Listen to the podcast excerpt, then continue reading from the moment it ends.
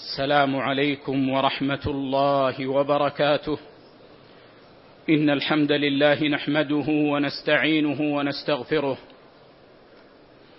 ونعوذ بالله من شرور أنفسنا ومن سيئات أعمالنا. من يهد الله فلا مضل له ومن يضلل فلا هادي له. وأشهد أن لا إله إلا الله وحده لا شريك له. وأشهد أن محمدا عبده ورسوله. يا أيها الذين آمنوا اتقوا الله حق تقاته ولا تموتن إلا وأنتم مسلمون. يا أيها الناس اتقوا ربكم الذي خلقكم من نفس واحدة وخلق منها زوجها وبث منهما رجالا كثيرا ونساء. واتقوا الله الذي تساءلون به والأرحام إن الله كان عليكم رقيبا. يا أيها الذين آمنوا اتقوا الله وقولوا قولا سديدا. يصلح لكم أعمالكم ويغفر لكم ذنوبكم. ومن يطع الله ورسوله فقد فاز فوزا عظيما. أما بعد فإن خير الحديث كتاب الله.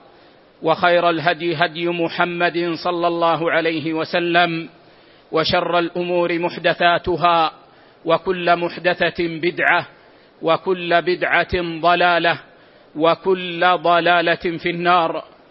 ثم أيها الفضلاء إن من خير المجالس وأنفعها للعبد مجلس العلم في مسجد رسول الله صلى الله عليه وسلم فإن من جلس في مجالس العلم مخلصا لله عز وجل لا يقوم من مجلسه إلا بخيرات عظام وفضائل كرام وأجور عظيمة.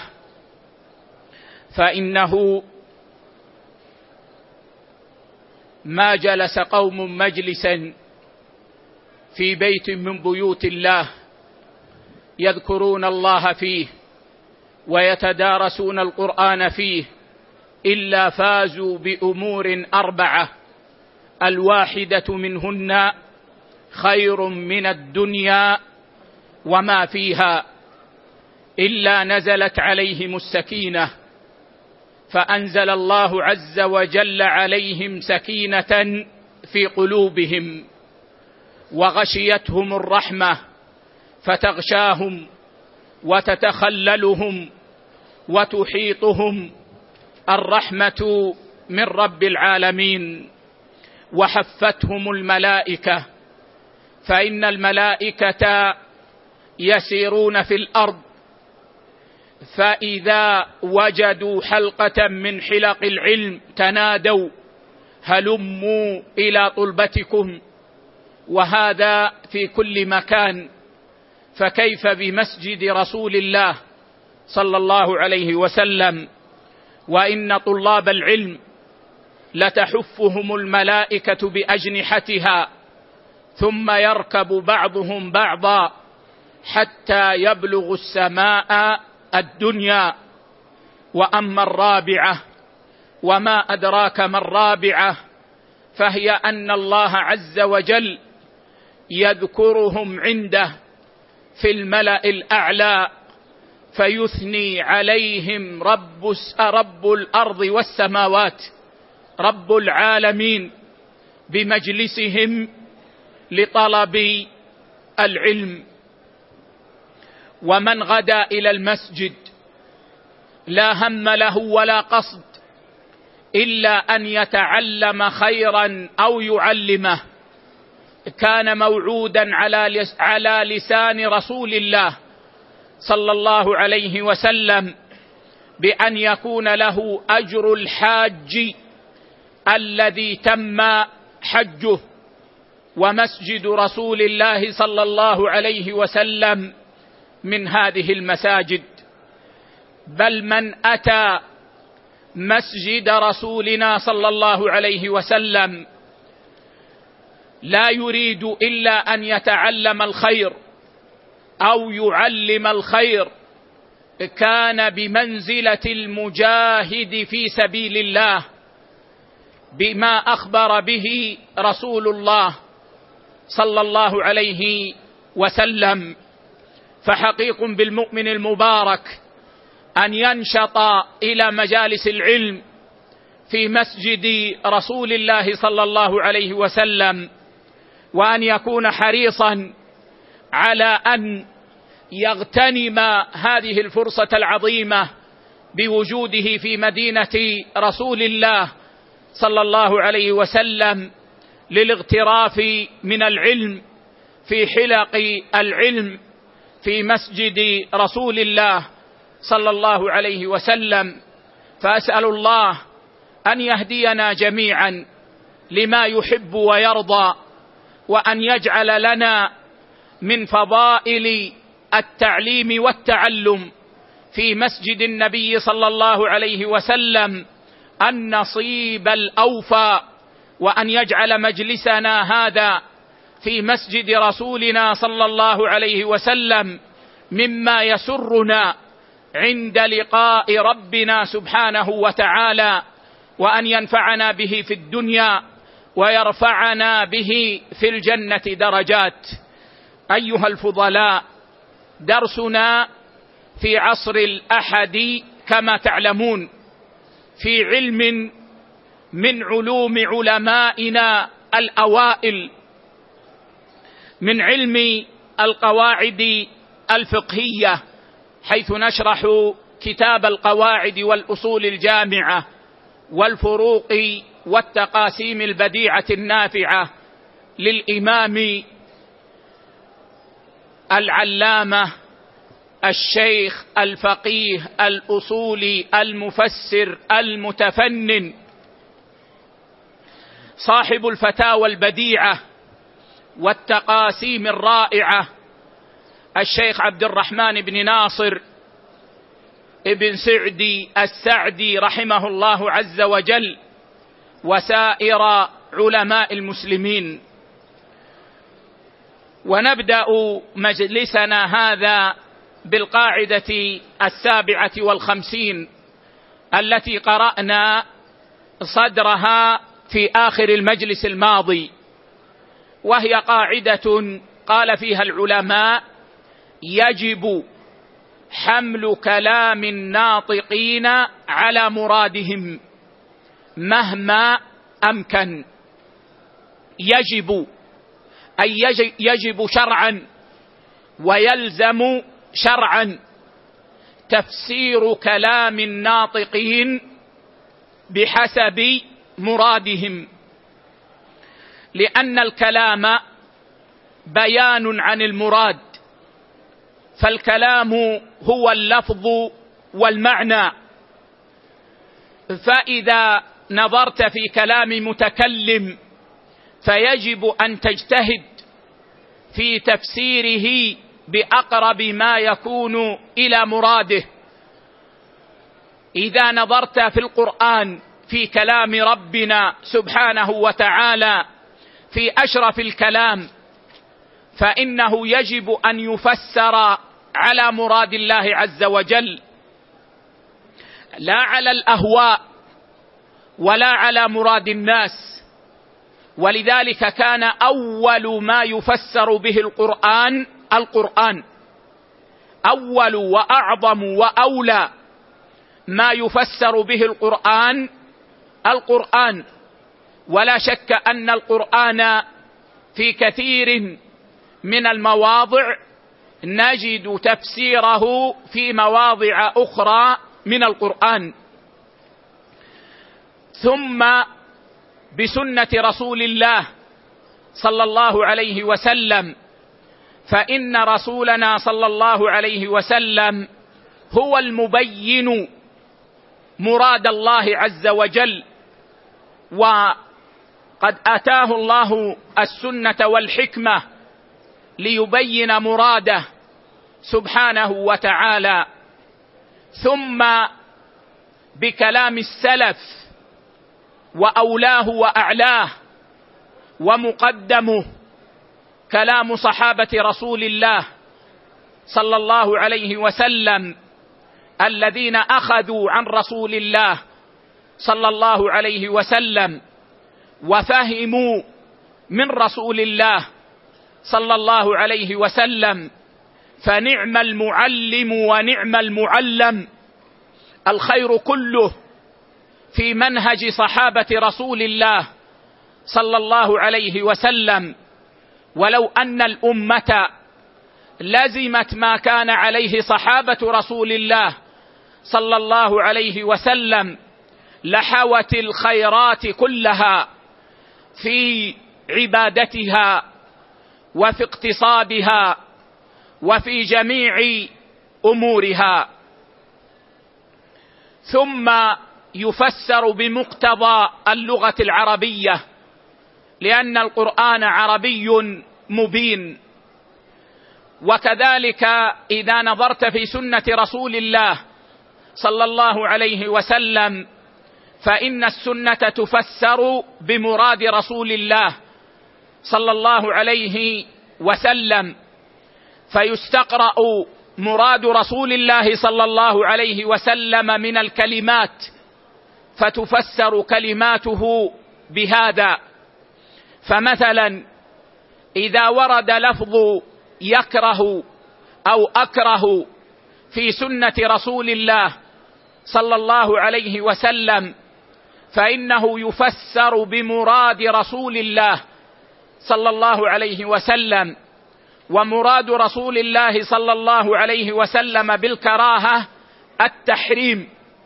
فعندما قال النبي صلى الله عليه وسلم إن الله يكره لكم ثلاثا قيل وقال وكثرة السؤال وإضاعة المال فمعنى يكره هنا يحرم. فإن الاستقراء لسنة رسول الله صلى الله عليه وسلم دلنا على أن المقصود بالكراهة فيها التحريم ولا يصرف عن التحريم إلا بدليل. وكذلك إذا نظرت إلى كلام السلف فإن كلامهم يفسر بمرادهم. لا بمراد المتأخرين. ولذلك فانا نقول إنه كما أن كلام السلف يتلقى من رجل من عن يتلقى من رجل عن رجل عن رجل إلى أن يصل إليهم فانا نقول إن معاني كلامهم كذلك تتلقى من العلماء الذين عرفوا مرادهم. وكلما وكلما وكلما اقترب العالم من زمن السلف كانت معرفته بمراد السلف أعظم. فمثلا لفظ الكراهة في لسان الصحابة وفي لسان التابعين بالاستقراء وجدنا أن الأصل أنهم يريدون به التحريم. فإذا قالوا هذا مكروه أو أكره هذا فإن الأصل أنهم يريدون به التحريم إلا إذا دل دليل على غير هذا. وكذلك إذا أردت أن تفسر كلام العلماء فإنك تفسره بمرادهم لا بمراد الناس المتأخرين. فينبغي معرفة مصطلحات العلماء ومراد العلماء بتلك المصطلحات. ثم يأتينا ما يعنينا في هذه القاعدة وهو تفسير كلام الناس إذا تكلموا بكلام.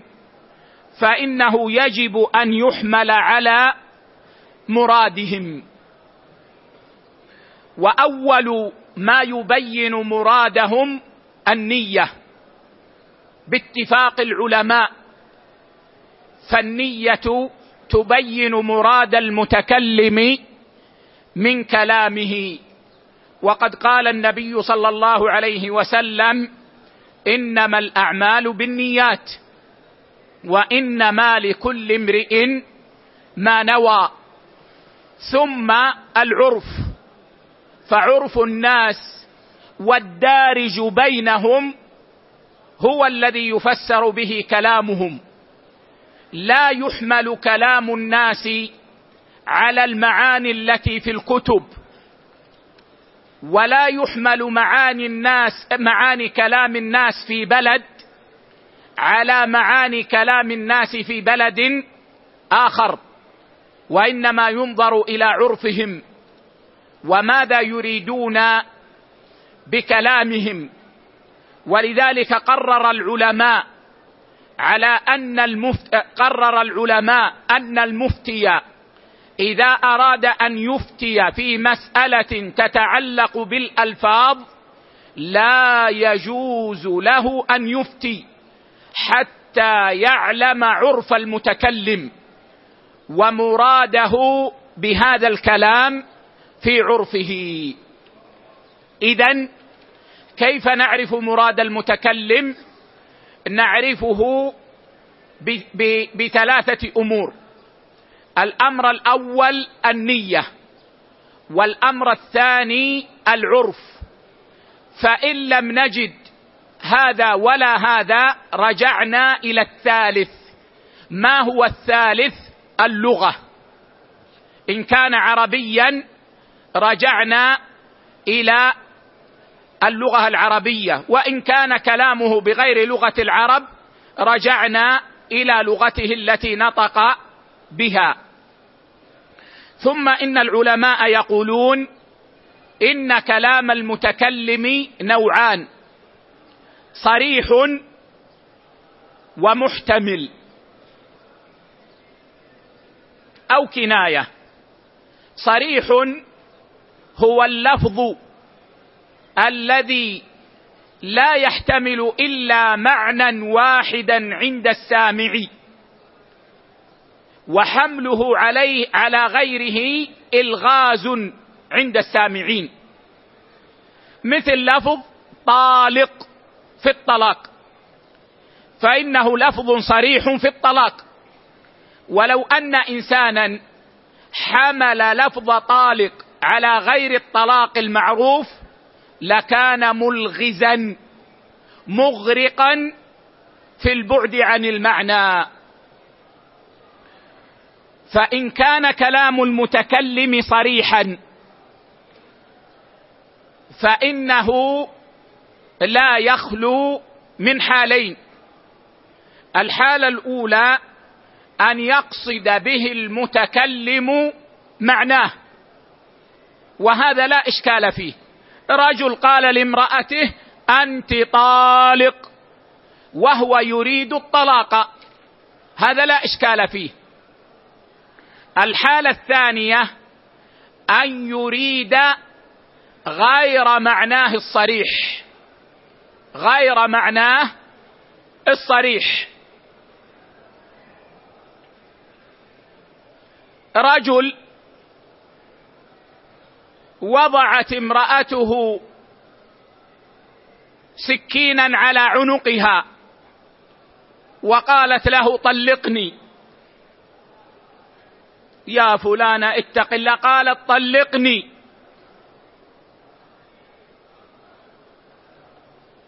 فقال لها أنت طالق ويقصد من الوثاق. يعني أنك لست موثقة.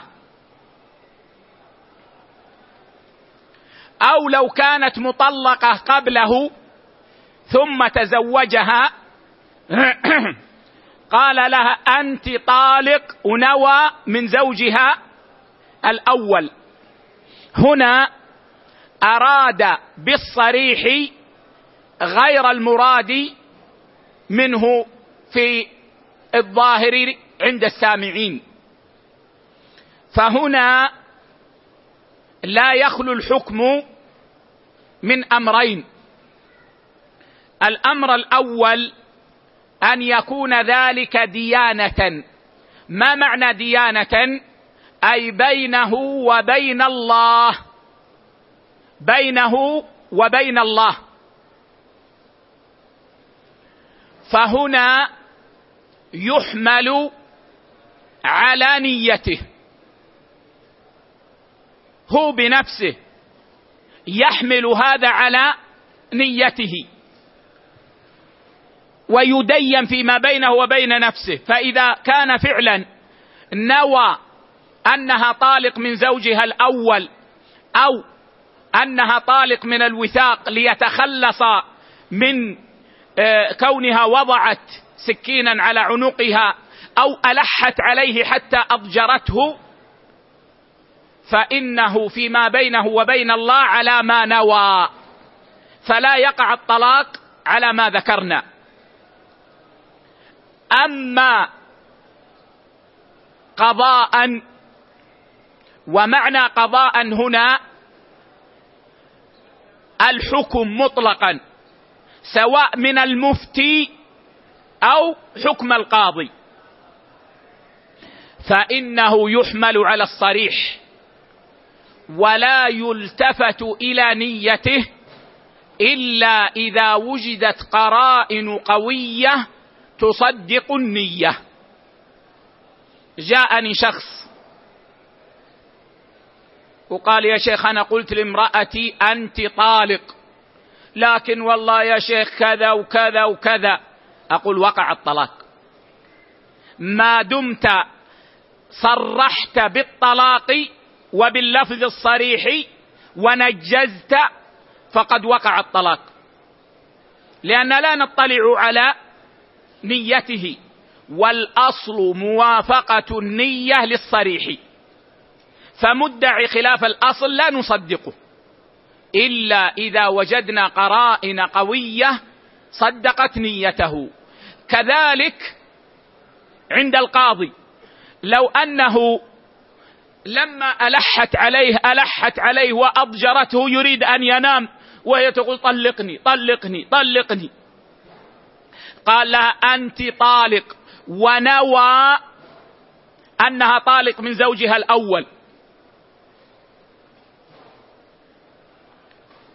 فقامت هذه المرأة ودعت عليه عند القاضي. وقالت فلان طلقني. جاء به القاضي قال يا فلان طلقتها؟ قال نعم أنا قلت أنت طالق لكن أنا نويت أنها طالق من زوجها الأول. يقول له القاضي لا ما دمت أتيت بصريح الطلاق فقد وقع الطلاق. ويحكم القاضي بوقوع الطلاق. هذا إذا كان صريحا. وهذا معنى قول العلماء أنه لنفسه يدين ولغيره يحكم عليه بالصريح. لنفسه يعني إذا كان في نفسه لم يخرجه إلى المفتي ولا إلى القاضي. فإنه يدين بنيته. أما إذا استفتى أو رفع إلى القضاء فإنه يحكم عليه بالصريح والقسم الثاني المحتمل. المحتمل. يحتمل المعنى ومعنى آخر. فهذا ينقسم إلى قسمين. القسم الأول المحتمل لكنه ظاهر في أحد المعاني. المحتمل لكنه ظاهر في أحد المعاني. وهنا يقول العلماء لا يخلو المتكلم من ثلاثة أحوال. لا يخلو المتكلم من ثلاثة أحوال. الحالة الأولى أن يكون مظلوما. أن يكون مظلوما. يعني وقع في يد ظالم وحلفه. أو سأله فإنه يحمل على نيته يحمل على نيته. مثل ما قلنا وضربنا مثالا في المرة الماضية أن الإمام أحمد كان جالسا في مجلس فجاء رجل يسأل عن تلميذه المروذي يريد أن يأخذه ظلما. وأنا أخطأت في القصة في المرة الماضية كان مهنا تلميذ الإمام أحمد جالسا. فمهنا هو الذي وضع إصبعه في كفه.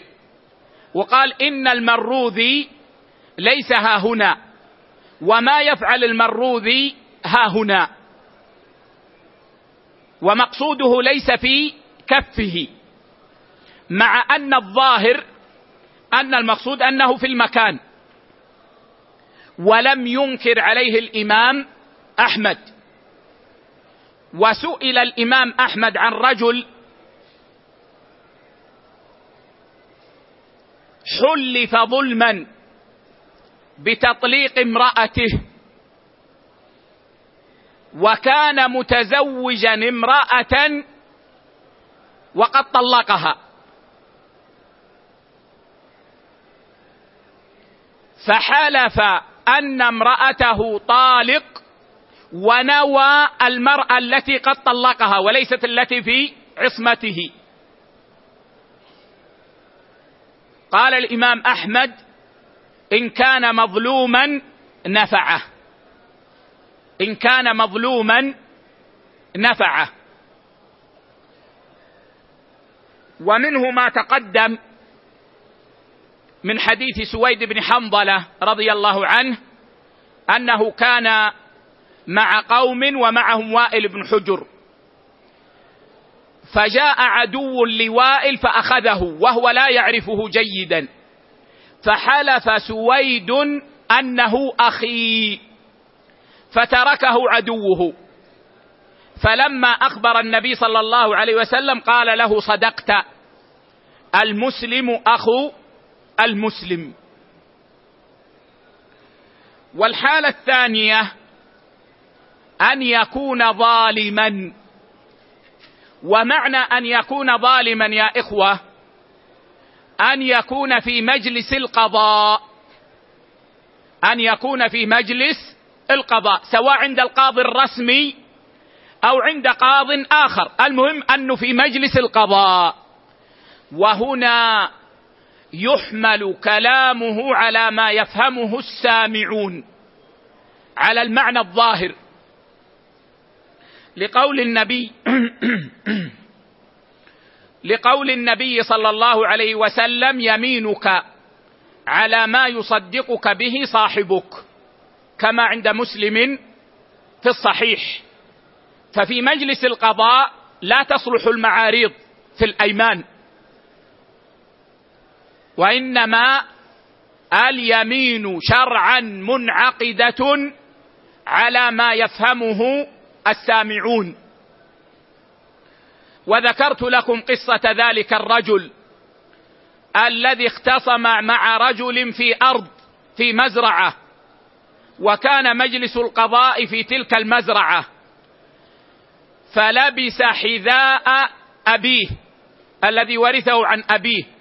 وذهب إلى مجلس القضاء فأمره القاضي أن يحلف فقال والله إن الذي تحت قدمي ورثته عن أبي وهو يقصد نعليه النعلين.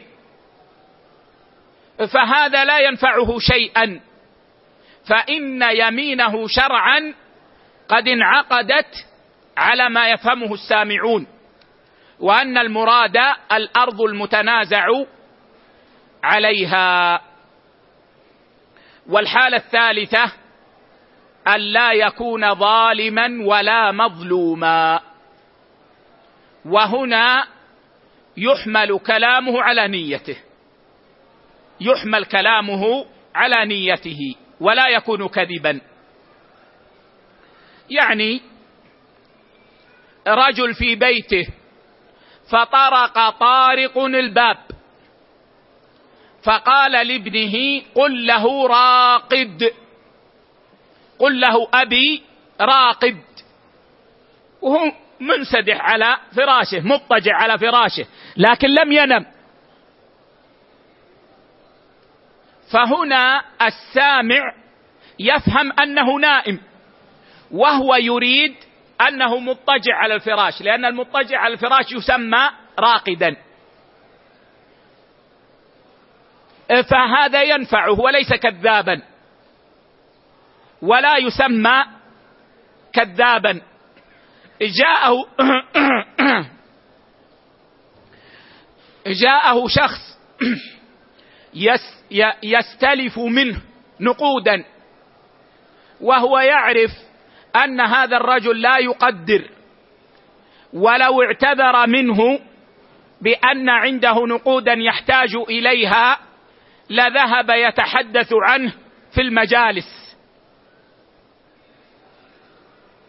فقال له يا أخي ما عندي. ما عندي ولا ريال. وهو يقصد هنا النقود في الداخل في البيت. لكن هو يقصد ما عندي الآن. ما عندي الآن. فهذا ينفعه ولا يعد كذبا. وهذه المعاريض التي فيها مندوحة عن الكذب. والتعبير بها حق بدليل أن النبي صلى الله عليه وسلم كان يستعمل هذا أحيانا من باب المداعبة لأصحابه. فقد ذكر أو جاء أن امرأة عجوزا جاءته فقالت يا رسول الله ادعو الله أن أكون من أهل الجنة. فقال لها لا يدخل الجنة عجوز لا يدخل الجنة عجوز. المرأة هنا تفهم أن العجوز ما تدخل الجنة. والنبي صلى الله عليه وسلم يقصد أن العجوز إذا دخلت الجنة لا تكون عجوزا. بل ترجع شابة. أيضا جاء أن النبي صلى الله عليه وسلم رأى أحد الصحابة في السوق. فأمسكه فأمسكه من الخلف. وقال من يشتري هذا العبد؟ من يشتري هذا العبد؟ فالتفت فإذا به رسول الله صلى الله عليه وسلم فقال اذا تجدني كاسدا يا رسول الله. العبد الذي يباع هو المملوك. والنبي صلى الله عليه وسلم يقصد أنه عبد لله. وجاءه رجل يسأله أن يحمله في الجهاد فقال ما عندنا إلا ولد الناقة. ما عندنا إلا ولد الناقة. فقال الرجل وما أفعل بولد الناقة؟ فهم من ولد الناقة أنه الصغير الحاشي وهذا ما يركب. فقال النبي صلى الله عليه وسلم وهل تلد وهل تلد الإبل إلا النوق؟ الجمل إنما هو ولد الناقه فهذا حق. فالنبي صلى الله عليه وسلم لا يقول إلا حقا. اذا المعاريض ليست كذب بشرط أن لا يكون الإنسان ظالما. والكناية هذا القسم الثاني. الكناية هي التي تحتمل معنيين. فهذه على نيته. قال الرجل لامرأته اذهبي إلى بيت أهلك. خذي ثيابك واذهبي إلى بيت أهلك. هذه كناية. فتحمل على نية المتكلم. تحمل على نية المتكلم. فإن لم تكن هنالك نية فإن كلامه يفسر بالعرف.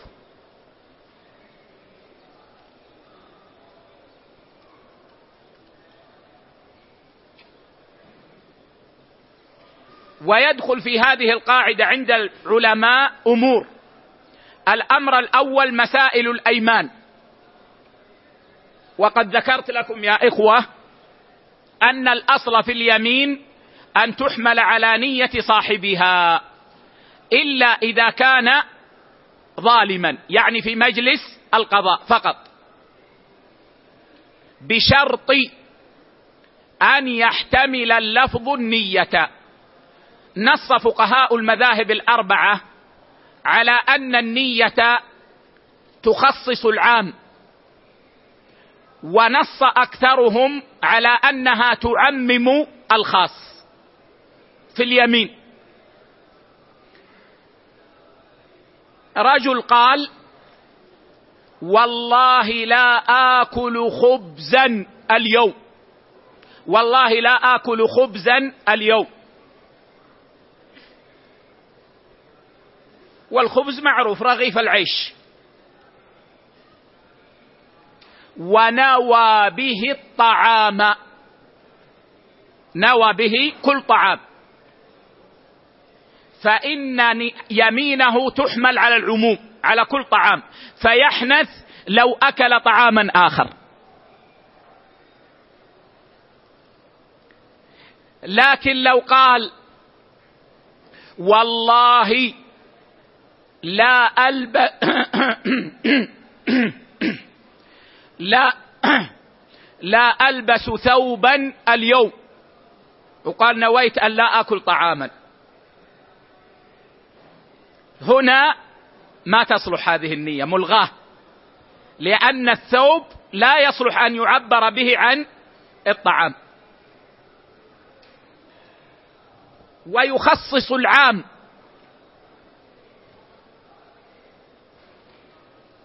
لبس ثوبا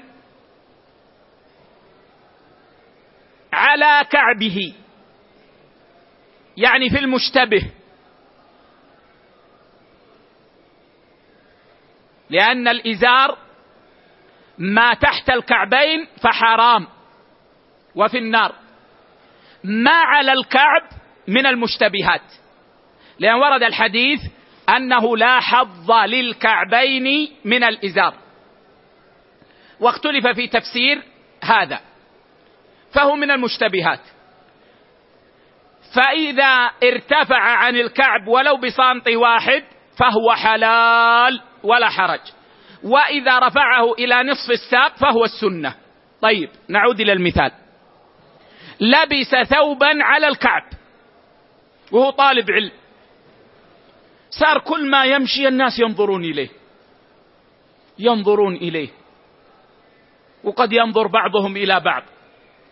وهو تحرج أيضا. فقال والله لا ألبس لا ألبس ثوبا.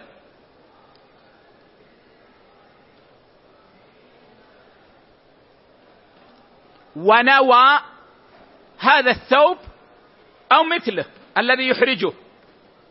فإنه يخص بهذا. فلو لبس ثوبا فوق الكعبين فإنه لا يحنث. كذلك تدخل في القاعدة عند أهل العلم مسائل العقود. فإن الراجح من أقوال أهل العلم أن العبرة بمراد الناس لا بالألفاظ الأصلية. فلو قال وهبتك هذا الكتاب بمئة ريال وهبتك هذا الكتاب بمئة ريال. اللفظ لفظ هبة والمعنى بيع. فإنه يحمل على البيع وأحكامه أحكام البيع. قال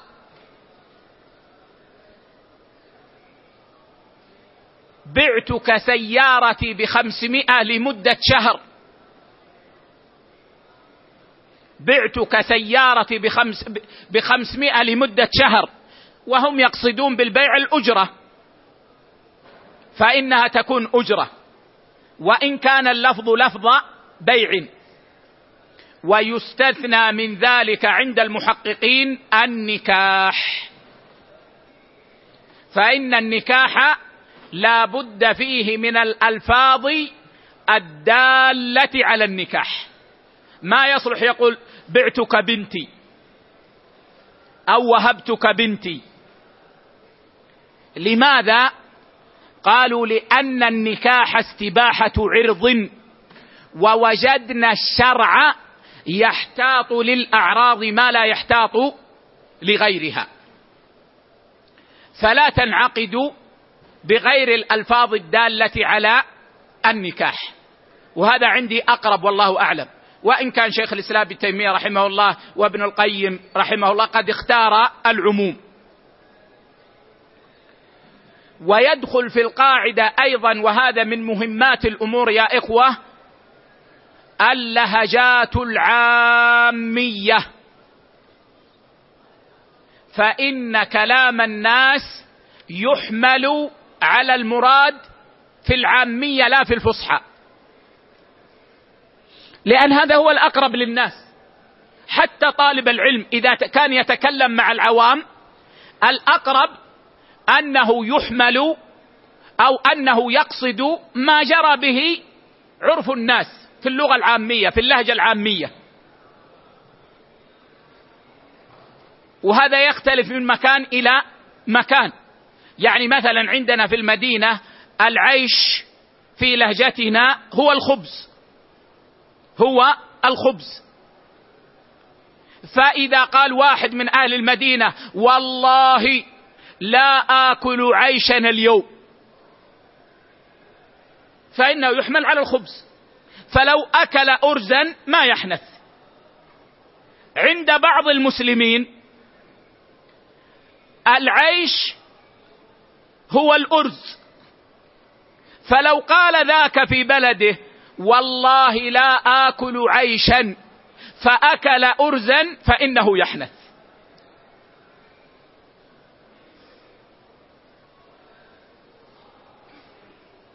فكلام الناس ينظر فيه إلى لهجتهم والمراد في بلدهم.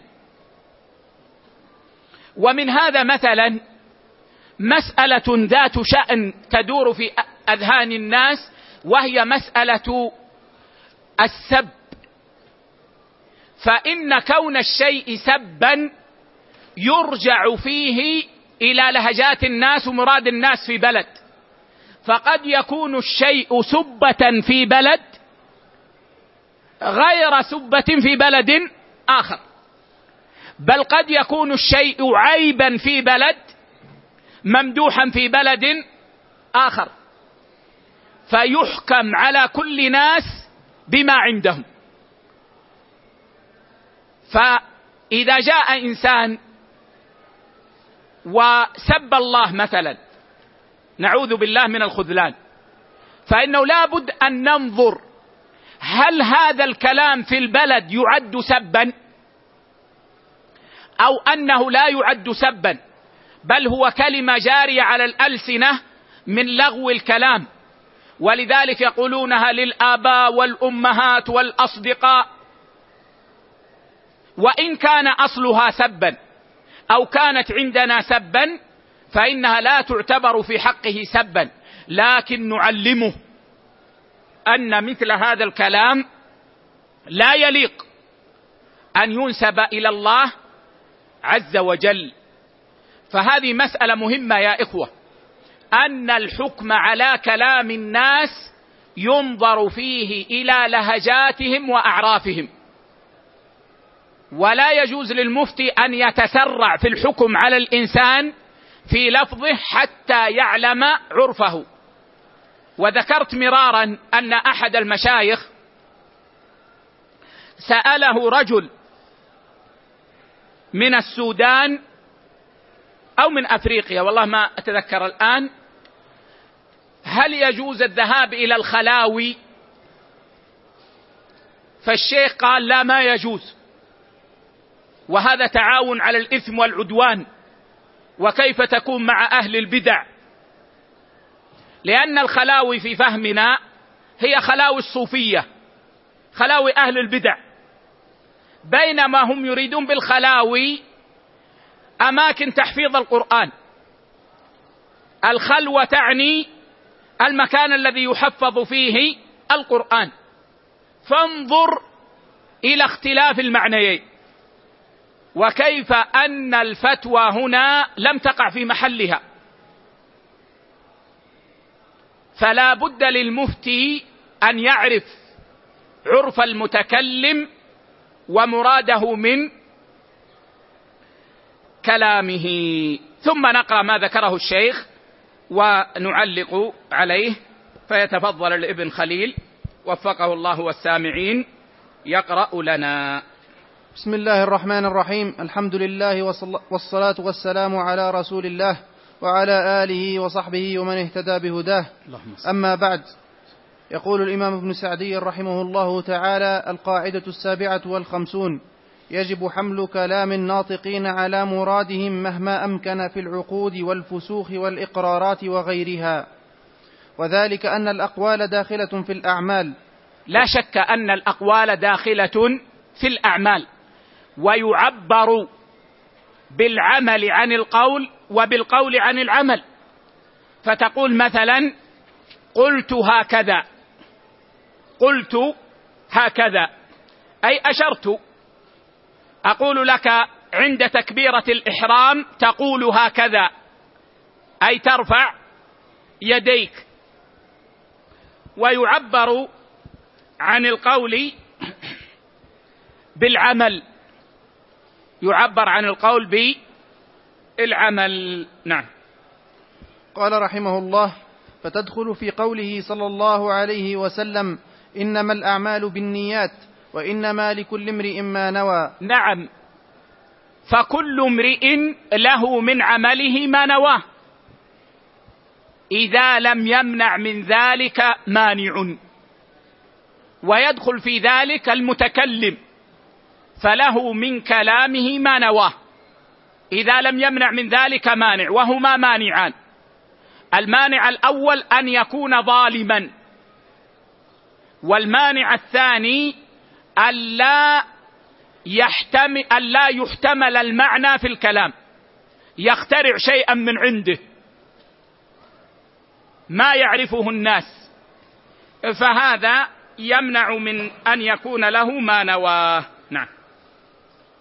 قال رحمه الله أما ما يتعلق بالإنسان بنفسه فهذا ليس فيه استثناء بل إن العبرة بما نواه لا بما لفظ به. نعم. وهذا ما قلت لكم إنه الديانة. يعني عند الإنسان نفسه بينه وبين الله فالعبرة بما نواه والكلام يحمل على ما نواه. هذا إذا كان بينه وبين الله عز وجل. نعم.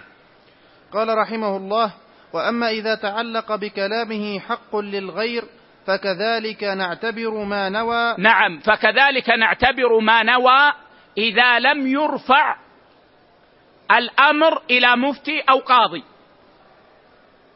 يعني ندينه على ما نوى. لكن إذا رفع أمره إلى مفتي أو قاضي فلا. نعم.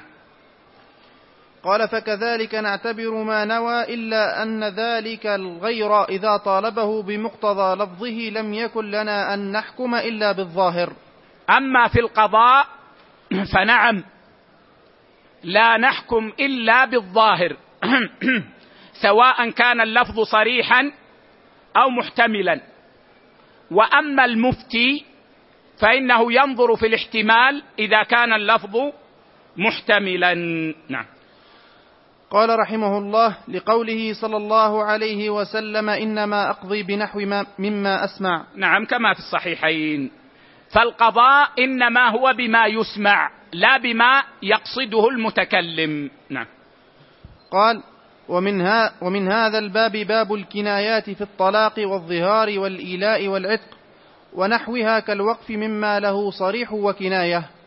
فقال العلماء إن كنايات العقود يشترط أن تقترن بها النية أو تقوم القرينة الدالة على المراد. يعني لا بد من النية لا بد من النية. والنية إما أن نعرفها من صاحبها وإما أن نعرفها من القرائن. فالذي يقول بعت الأصل أنه يريد البيع. هذه قرينة ظاهرة. هذه قرينة ظاهرة فيحمل الكلام عليها. نعم. قال رحمه الله ومن هذا الباب أيضا مسائل الأيمان ألفاظها يرجع فيها إلى نية الحالف وقصده. كما قلت لكم اتفق العلماء على أن الأصل في الأيمان أن يرجع فيها إلى نية الحالف إلى قصد الحالف فهو الذي يفسر نيته بشرط أن يكون اللفظ محتملا للمعنى الذي أراده. فالنية تعمم اللفظ الخاص وتخصص اللفظ العام. حتى أن الفقهاء قالوا إن النية إن اليمين تحمل على نية المتكلم ولو خالف ما في القرآن. يعني ولو خالف المعنى الذي في القرآن. رجل قال والله لا أقف على وتد. لا أقف على وتد. والوتد عند الناس معروف الحديدة التي تضرب في الأرض ويربط فيها حبل الخيمة. هذا الوتد عند الناس. والإنسان أراد به هذا فصعد على جبل فإنه لا يحنث. مع أن الجبل في القرآن يسمى وتدا. قال إنسان والله لا أجلس على بساط اليوم. والله لا أجلس على بساط اليوم. فجلس على الأرض مباشرة. فإنه إذا نوى البساط المعروف لا يحنث مع أن الله سمى الأرض بساطا. لو قال والله لا أستضيء بسراج. والله لا أستضيء بسراج. ونوى السراج المعروف. أو لم ينوي فإنه يحمل على العرف. فاستضاء بالشمس فإنه لا يحنث. مع أن الله سمى الشمس سراجا. اذا القاعدة عند أهل العلم يا إخوة أن ألفاظ الإنسان في الحلف في الأيمان تحمل على مقصوده. ما دام أن اللفظ يحتمل المقصود إلا في حالة واحدة ذكرناها وهي حالة مجلس القضاء. نعم. قال رحمه الله حتى إن النية تجعل العام خاصا والخاص عاما. كما بينا. نعم قال ومما ينبغي أن يحمل ومما ينبغي أن يحمل كلام الناطقين على عرفهم وعوائدهم. ولهجاتهم اللهجة العامية التي يتكلمون بها. قال فإن لها دخلا كبيرا في معرفة مرادهم ومقاصدهم. ولكنها المرتبة الثانية. المرتبة الأولى النية. هذه المرتبة الأولى. المرتبة الثانية العرف والعادة واللهجة العامية. المرتبة الثالثة اللغة العربية. لو تكلم الإنسان بكلمة وقلنا له ماذا نويت؟ قال ما نويت شيئا معينا أنا نويت اليمين. قلنا طيب هذه الكلمة في عرفكم ما معناها؟ قال يعني ما لها معنى خاص في, في لهجتنا. نرجع في معناها إلى لغة العرب. ماذا يريدون بها في لغة العرب؟ فنفسر كلامه بها. وبهذا نكون انتهينا من القواعد الفقهية. ثم إن الشيخ سيذكر ثلاث قواعد أصولية. وقاعدتان شرحناهما في الأصول. وأنا بكثرة ممارستي لقراءة كلام الشيخ السعدي رحمه الله ظهر لي والله أعلم أن الشيخ يذكر هذه القواعد الأصولية لأن لها اثرا في كلام الناس وأفعال الناس. فهي من هذا الباب لها ملمح فقهي. وهذه القواعد الثلاث إن شاء الله سنشرحها في المجلس القادم في يوم الأحد القادم. فنكون انتهينا من قسم القواعد من الكتاب. أما الفروق والتقاسيم فهذه سنجعلها إن شاء الله في بداية العام القادم. لأنه إن شاء الله عز وجل الدروس المجدولة التي هي في الجدول ستتوقف بنهاية يوم الثلاثاء الثالث عشر من شعبان. يعني آخر درس في الدروس المجدولة سيكون في شرح صحيح الترغيب والترهيب في يوم الثلاثاء الثالث عشر من شهر شعبان. ثم سأتوقف عن الدروس إلى نهاية شعبان. من أجل انشغال الطلاب بالاختبارات. وفي أول رمضان سنبدأ دروسا إن شاء الله مناسبة لشهر رمضان بحول الله وقوته. ولعلنا نجيب عن شيء من أسئلة إخواننا والله أعلم. قبل أن نجيب على الأسئلة نبهني بعض الإخوة أني عندما تكلمت عن المعتمر والمسافر بالنسبة للصلاة وقلت إنه لا يصلي الراتب إلا الفجر ولكن هذا لا يعني أن يمنع من التطوع المطلق كما فهمه بعض طلاب العلم.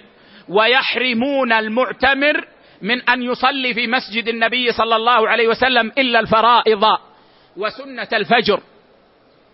بل يجوز للمسافر والمعتمر أن يتنفل تنفلا مطلقا يتطوع تطوعا مطلقا. ولو بعد الأذان ولو بعد الأذان. بعد بعد أذان الظهر بعد صلاة الظهر بعد أذان العصر بعد أذان المغرب بعد المغرب بعد أذان العشاء بعد العشاء في الضحى. نبهني بعض الإخوة جزاهم الله خيرا عني أني قلت بعد العصر. وهم عندي صادقون. وعليه فهذا غلط مني. وسبق لسان ما قصدته. فلا شك أنه لا يجوز لا للمسافر ولا لغير المسافر أن يتطوع بعد العصر إلا بذوات الأسباب كما سيأتينا إن شاء الله في أوقات النهي. نعم. أحسن الله إليكم وبارك فيكم وثبتكم على الحق ونفع بكم الإسلام والمسلمين. آمين. يقول السائل هناك من يتوسع في استعمال المعاريض حتى تغلب على كلامه. فما نصيحتكم؟ نص الفقهاء على أن المعاريض يجوز للإنسان استعمالها غير أنه ينبغي أن يلحظ أن لا يستعملها حتى تسقط الثقة بكلامه.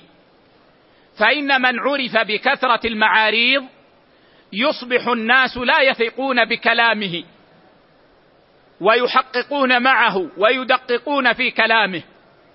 فلا ينبغي للإنسان أن يوصل نفسه إلى هذه الدرجة. أما أن يستعملها فهذا جائز لا حرج فيه وليس من الكذب في شيء. نعم. أحسن الله إليكم. يقول السائل توفي أبي وقد ترك مالا قد خصصه للعمرة. فماذا نفعل بهذا المال؟ نبهت مرارا وتكرارا أن من الأدب إذا إذا ذكرت ميتا لك أو لغيرك أن تترحم عليه. وأن تقول رحمه الله توفي أبي رحمه الله. وهكذا. لتدعو له وإذا كان في مجمع يؤمن من سمع الدعاء والولد الصالح من صلاحه أن يحرص على الدعاء لأبيه وأمه إذا مات. لا ينساهما ابدا بل يذكرهما دائما في دعائه. يقول الأخ الكريم إن أباه رحمه الله قد ترك مالا ليعتمر عنه به.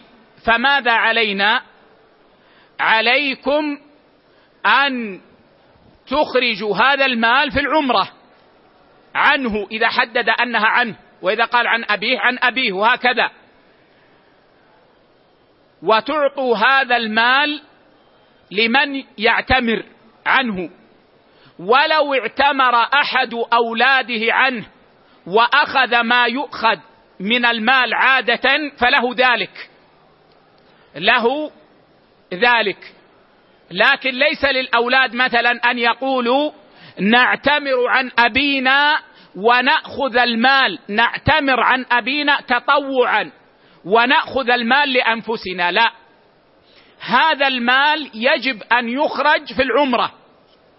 لكن يمكن لأحد الأبناء أن يعتمر عن أبيه مقابل مبلغ من هذا المال. وهو ما يؤخذ في العادة عند أداء العمرة أو كما يقال تكاليف العمرة.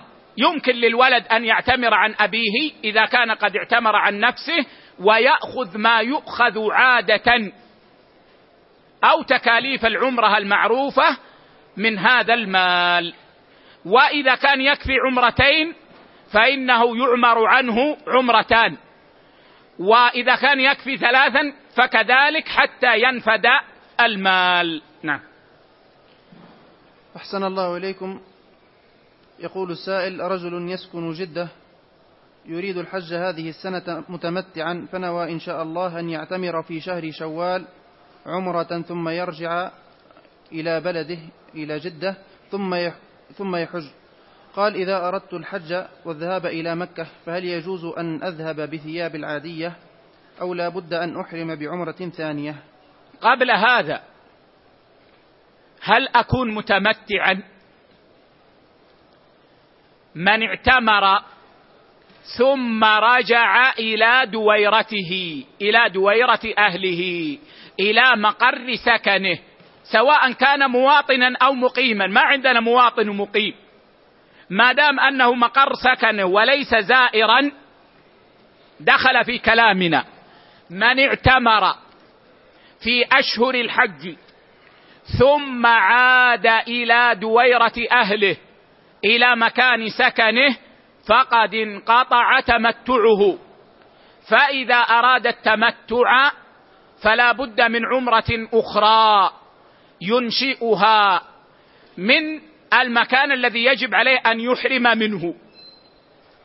والمكان الذي يجب أن يحرم منه هذا السائل هو جدة فيحرم من جدة بعمرة ثانية. ثم السؤال الذي أراده وهو لا ينطبق عليه. هل لمن اعتمر في أشهر الحج ولم يرجع إلى دويرة أهله أي أنه لا زال متمتعا وأراد أن يرجع إلى مكة هل له أن يرجع بلا إحرام؟ أصور لكم المسألة. رجل أتى من السودان من الجزائر من إندونيسيا من ماليزيا من أي مكان. جاء بعمرة في شهر ذي القعدة. اعتمر. بعدما اعتمر ما رجع إلى بلده لكن جاء إلى المدينة هنا. وزار المسجد وسلم على النبي صلى الله عليه وسلم وبقي في المدينة. يريد أن يحج من عامه. لا زال متمتعا لأن العمرة هذه عمرة تمتع.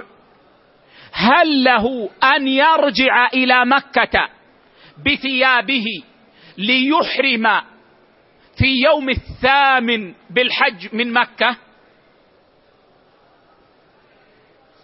الذي يدل عليه كلام جماهير العلماء.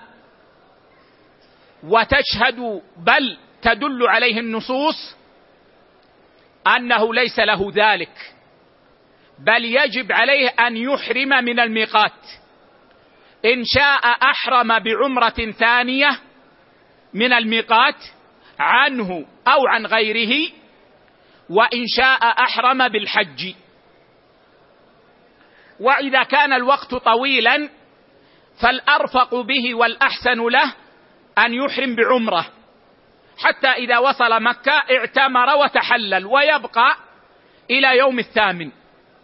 وليس له أن يمر بالميقات غير محرم. نعم ذهب شيخنا الإمام الفقيه الكبير الشيخ ابن عثيمين رحمه الله إلى أنه يجوز له ذلك.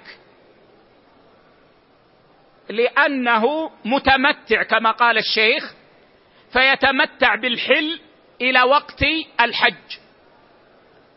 لكن هذه الفتوى محل نظر ومرجوحة. بل ما نجزم به أنه لا يجوز له ذلك. فلا يجوز لأحد أن يمر بالميقات. وهو مريد للحج أو العمرة إلا بإحرام. نعم. أثابكم الله يقول السائل ما الجواب على من يزهد طلاب العلم في حفظ القرآن الكريم بحجة عدم وجوبه ويكتفى من ذلك بحفظ آيات الأحكام؟ أعوذ بالله. هل يوجد من يزهد الطلاب في حفظ القرآن؟ في حفظ كلام الله؟ يا أخي لو لم يكن إلا أن الحافظ يقال له يوم القيامة إذا دخل الجنة اقرأ وارتقي ورتل فإن منزلتك عند آخر آية تقرأها. لو لم يرد إلا هذا لكفى ذلك محفزا ومشجعا لنا على حفظ القرآن الكريم وعلى أن نشجع الناس على حفظ القرآن الكريم. فكيف بطلاب العلم؟ أنا أقول كل مسلم ينبغي أن لا يحرم نفسه من حفظ القرآن الكريم. ولو في كل يوم احفظ آية. لو في كل يوم احفظ آية. رددها طوال الوقت وأنت في شغلك بدل الكلام الذي يأتيك بالحرام والآثام ردد هذه الآية. رددها رددها. ما تستطيع احفظ نصف آية على أن يكون المعنى غير ناقص. واحفظها واحفظها واحفظها. يوم يومين ثلاثة ما عليه. لكن لا تحرم نفسك. لا تبقى هكذا. لا تفعل شيئا من أجل الحفظ. احفظ. ولو أن تموت على حفظ عشر آيات. لكن المهم عملت عزمت وفعلت. لا تحرم نفسك. كلام الله ترفع في الجنة به درجات. وهو نور لطالب العلم. والله لا يستقيم العلم على وجهه والفقه على وجهه إلا بأن تحفظ ما استطعت من كتاب الله. تمام العلم في هذا نعم ليس شرطا. من الصحابة من لم يكن حافظا للقرآن وكان عالما. لكن التمام والكمال هو في هذا الأمر. ونحن نتكلم عن قادر يقصر. أما من كان هذا الذي يستطيعه فالحمد لله. يحفظ ما استطاع الحمد لله. لكن يستطيع أن يحفظ. ويزهد في كلام الله ويحفظ يذهب يحفظ كلام فلان وفلان من الناس. لا والله ما ينبغي. وسبحان الله أين حظ طالب العلم من الليل؟ يا أخي اجعل لك حظا ولو ساعة من الليل في آخر الليل تقوم تناجي ربك مخلصا لله عز وجل تصلي وتراجع حفظك. واجعل لك نصف ساعة تحفظ إلى الفجر.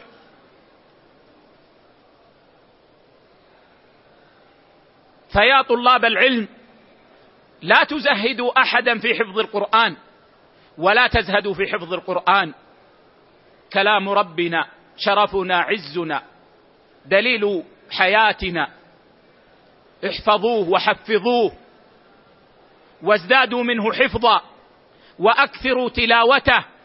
ولا تملوا من تلاوته أبدا. اقرأوا واقرأوا واقرأوا. والله والله إن الذي يقرأ القرآن في يومه يجد في يومه من البركة ما لا يجده في سائر الأيام. إذا خصصت لكلام الله أشرف الكلام أشرف الأوقات فإن الله يبارك لك في سائر اليوم. وتجد أنك تحصل سواء في العلم أو حتى في دنياك ما لا تحصله في سائر الأيام. فالله الله في كلام الله. آفة كثير من المسلمين أن المصحف أصبح زينة في بيوتهم أو في سياراتهم. لا يكاد بعضهم أن يقرأ القرآن إلا في رمضان. وهذا في الحقيقة يقلل البركة. ويقسي القلب. لا دواء لقلب الإنسان أعظم من تلاوة القرآن. ولا تزكية للنفس أعظم من تلاوة القرآن. ولا تحصيل للبركة إلا بأن تكون مقبلا على الله عز وجل تاليا لكلامه حريصا على قراءة القرآن. نعم. أثابكم الله يقول السائل ما الفرق بين بيع السلم وبيع الإنسان ما لا يملك؟ طبعا يا إخوة السلف المتقدمون ما كانوا يسألون هل هذا واجب ولا سنة هل هذا واجب ولا مستحب. يكفيهم أن يعلموا أن هذا يرضي الله. ما أرضى الله سلكوه. بخلاف ما تعودنا عليه في زماننا يأتينا الأمر في القرآن في السنة نبحث هل هو واجب ولا سنة. يمكن يا شيخ أنه سنة. وإذا كان الشيخ يقول واجب قالوا هذا متشدد. كل شيء عنده واجب. هذا مرض. ما تربينا على طريقة السلف الصالح رضوان الله عليهم. يقول السائل الكريم ما الفرق بين بيع السلم وبيع ما لا يملكه الإنسان؟ فرق العلماء بين بيع السلم وبيع السلم هو بيع موصوف في الذمة بوزن معلوم أو كيل معلوم إلى أجل معلوم.